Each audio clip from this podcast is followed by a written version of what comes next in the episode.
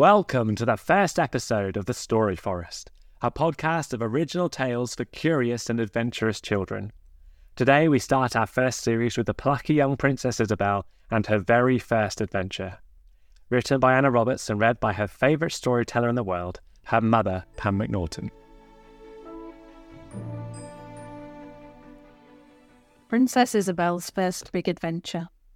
Princess Isobel got up and stretched. It was a bright, sunny day, and it was also her birthday. She slid out of bed, ran down the stairs, and went to find King Daddy and Queen Mummy in the breakfast room.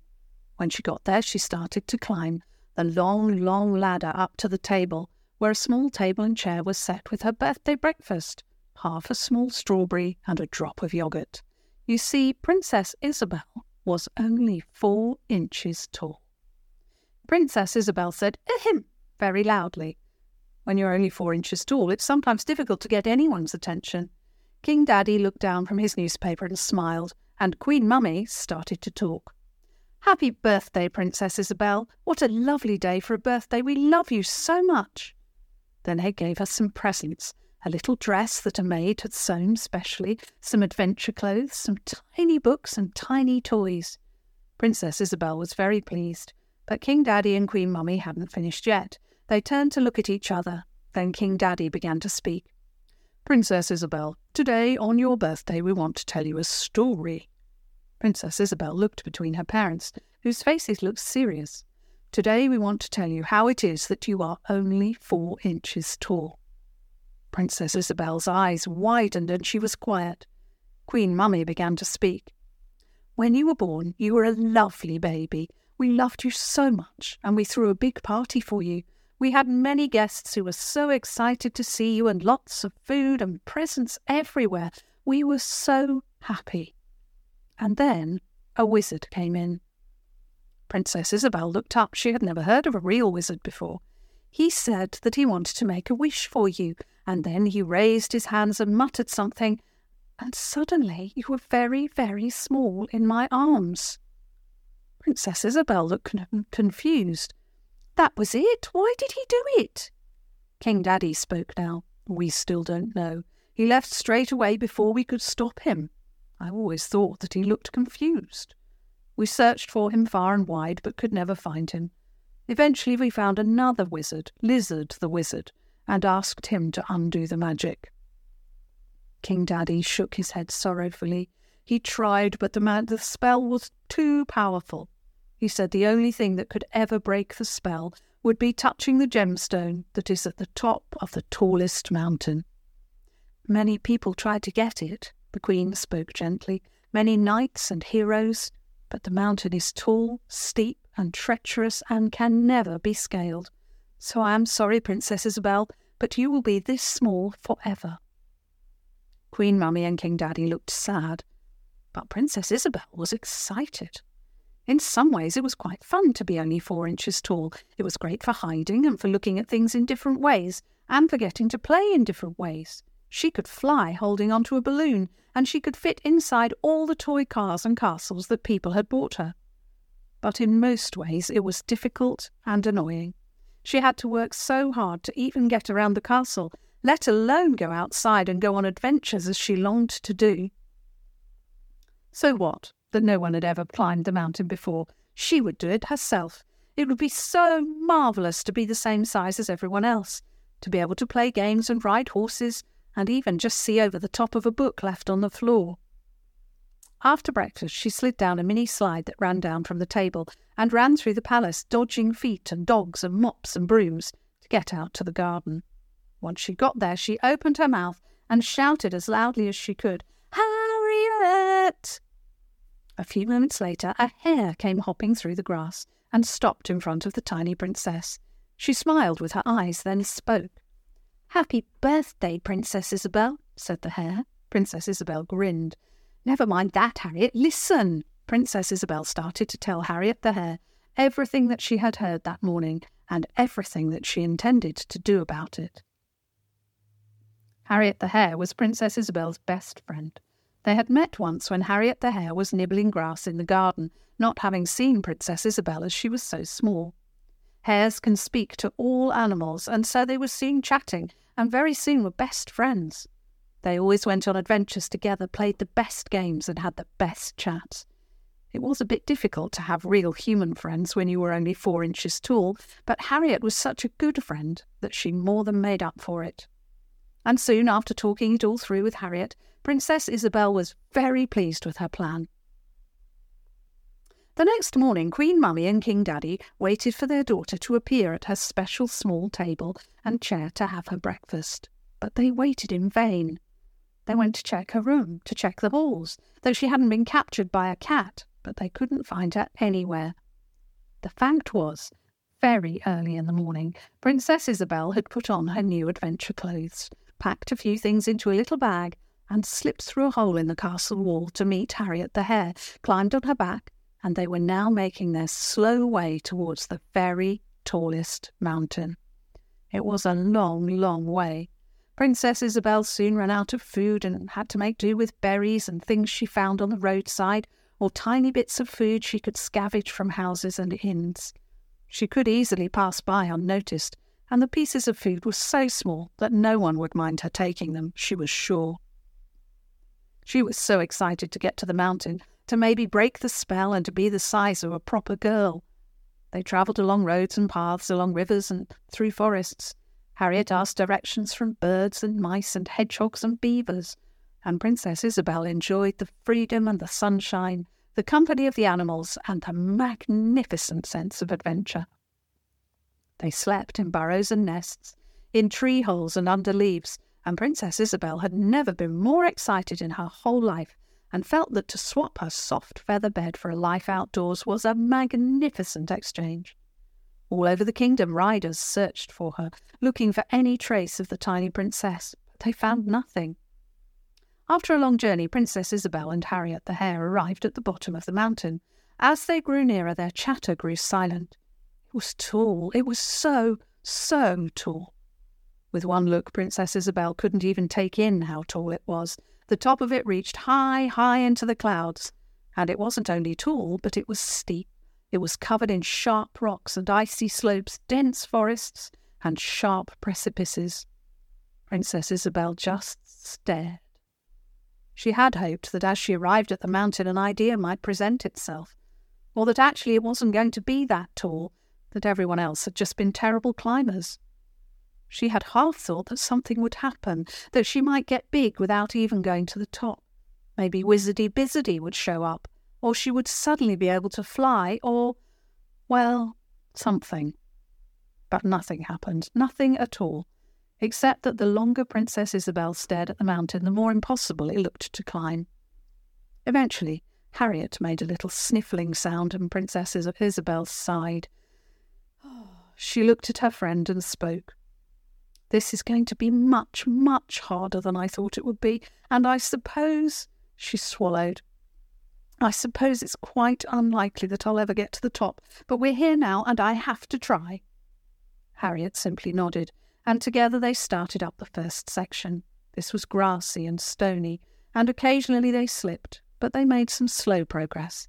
But each time Princess Isobel looked up, she realized that they had hardly got anywhere at all. They struggled on through the grass and stones, and after a long time came to a stop. The next section was rocky with steep sides and sharp edges. If Princess Isobel had been the size of a normal girl, she might have been able to climb it a bit better. But as it was, the edges were too high and she couldn't get any foothold at all. Harriet the Hare tried too, but even she was too small. They sat down for a moment and wondered what to do. Just then a funny sound came from nearby, and soon a goat wandered into view, tugging at the few tufts of grass with its teeth. Princess Isobel scrambled to her feet, ready to run and hide in case the goat thought she was food, which had happened before. But Harriet called to her to stop. The hare bounded out into the path and started talking to the goat. Princess Isobel couldn't understand what they were saying, but soon the hare turned back to her and explained. The goat will carry us on his back as far as he can. Let's go. In wonderment and a little fear, Princess Isobel climbed onto the goat's back with Harriet the hare, as the goat crouched. When they were secure, he stood up, and Princess Isobel clung to his fur. They started to move up the mountain. the goat's clever feet finding footholds and moving upwards further and further. It began to get colder, and Princess Isobel cuddled up to Harriet the hare to keep warm. Riding on the goat's back was bumpy and difficult. Princess Isobel often felt as though she was about to fall off just before the goat made a big step to steady itself. He climbed and climbed, and then eventually he stopped. He made a bleating sound. He sounded tired. Harriet the hare replied, and the goat slowly lowered himself to the ground. He can't go any further, Harriet said, carefully sliding off the goat's back. It's too difficult. Princess Isobel carefully slid off the goat's back too, and said a very nice thank you for Harriet to translate for the goat. The goat stood up, made a strange movement as though it were a bow, and began to move away from them. He did look tired. The next section of the mountain was covered in thick snow. Harriet and Isobel tried to move a few paces through it, but they couldn't get very far. It was very cold and slippery and soft and altogether impossible. The friends looked at each other, but didn't say anything. They didn't want to give up hope, but it was difficult to see what they could do next. For now they snuggled together to keep warm. It wasn't long before a brown, wet, snuffling nose disturbed them and then just behind it, a mouth full of white, sharp teeth. It looked like they were about to snap when Harriet the hare called out in a sort of growl. Princess Isobel heard a snarl and then saw a big brown bear backing away from Harriet, who looked absolutely furious. Her hair was raised on her back and she was snarling in a way Princess Isobel had never heard before. She hid behind the hare, placing her hand on her back for support. The bear stared at Harriet for what seemed like an eternity. Finally, it made a soft sort of noise, and Princess Isobel felt her friend sigh in relief. Harriet whispered to her, He won't eat us now. I'm going to see if he can take us any further. The hare and the bear spoke, and eventually Harriet nodded to Princess Isobel, and they cautiously approached the bear and climbed onto its back. The bear's fur was soft, where the goat's had been coarse, and as he stood and started to climb, he moved with more grace, and Princess Isobel felt herself relaxing into the smooth rhythm of his steps as he moved through the snow and up the mountain further and further, and she warmed herself in his fur. Until eventually the bear could go no further. The snow was sparse here, and the mountain rose in sheer rock faces that no one, no animal, would be able to scale. They had almost reached the clouds. The wind howled around them with no other sound of life. As Princess Isobel slid off the bear's back, she wondered on what on earth she was doing. What could possibly happen next? They thanked the bear, and he moved on. Princess Isobel moved to inspect the rock face, looking for any handholds or way she could climb, but she could find nothing. No give or ridge, nowhere to put her foot or her hand. She sighed and snuggled up to Harriet the hare. Thank you, Harriet, for bringing us this far. Suddenly, a sharp wind swooshed around them and a harsh cry rang through the air. In front of them stood an eagle, looking very much as though he wanted to eat them up. Princess Isobel screamed, and Harriet quickly jumped to her feet and looked as fierce as a hare could. She began to speak in the language of the eagles, and Princess Isobel looked between them. The eagle's beak was so big and so strong that he could snap them up, no problem. Eventually, Harriet the hare turned back to Princess Isobel. The eagle will carry you to the top of the mountain, but he cannot carry me too. I will wait for you here. Princess Isobel gave Harriet a huge hug. Then she carefully climbed onto the eagle's back. She clung onto the feathers tightly, but still, as they swooped through the air, she felt the chill of the wind. They were soaring higher and higher into the clouds, and Princess Isobel loved it. They climbed higher and higher through the air until Princess Isobel could see the top of the mountain. They swooped towards it, and through the clouds, Princess Isobel saw a giant emerald green gemstone shining brightly. They came closer and closer, but just as they were about to arrive, the eagle moved sharply and threw Princess Isobel up into the air. She saw his snapping beak and grabbing claws. He was going to eat her. But as she fell, she felt something hard beneath her hand. It was the gemstone. There was a flash of green light, and suddenly everything changed. The eagle seemed much smaller, and the mountain top that she had landed on did too. She had gone back to her proper size. The eagle screamed and swooped out of sight into the clouds. Princess Isobel suddenly felt very cold, very alone, and very strange. But you don't spend most of your life being only four inches tall without learning to climb very, very well. It wasn't long before Princess Isobel picked herself up and started to look for ways to climb down the mountain, and the expanses, slopes and crevices, which had looked impossible when she was four inches tall, were much easier now that she was of proper height. It was still very difficult and very cold, but after a couple of hours she made her way down to Harriet the hare. She gave Harriet a big, big hug, which was very different now that she was a normal size. It worked, said Harriet. It did. The eagle tried to eat me, though.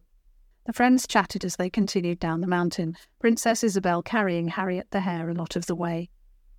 Back at the palace, King Daddy and Queen Mummy were extremely worried. After searching the palace from top to bottom five times, they had sent all their best knights out to try to find Princess Isobel, but no one could find her. It didn't help that she was only four inches tall. One night a knock came at the palace door. The butler came to open it. Outside stood a girl who looked sort of familiar, holding a rabbit. Hello, said the girl. It's me. The butler looked confused. It's Princess Isobel. I got to the top of the mountain and I touched the gemstone, and now I'm big. The butler wasn't sure. He had known Princess Isobel for all of her life, but she had been so small that he wasn't sure what she would look like now. So he went to fetch the cook to check. The cook looked at Princess Isobel and rubbed her eyes. They really didn't want to tell Queen Mummy and King Daddy that Princess Isobel was back if she wasn't, because it would make them too sad. The cook wasn't sure either, so they woke up Princess Isobel's governess. The governess inspected Princess Isobel from every angle and asked her a lot of difficult questions. Finally, she was convinced. And finally, Princess Isobel was allowed to go and see her Queen Mummy and King Daddy. They were overjoyed to see her, and they cried and cuddled, and Princess Isobel told the story of what she had done. And though they were very cross that she had run off, they were very pleased that she was big again, too. The end. Thanks for listening. In our next episode, Princess Isobel encounters a trapped mythical creature, makes a very good friend, and puts her climbing skills to good use yet again.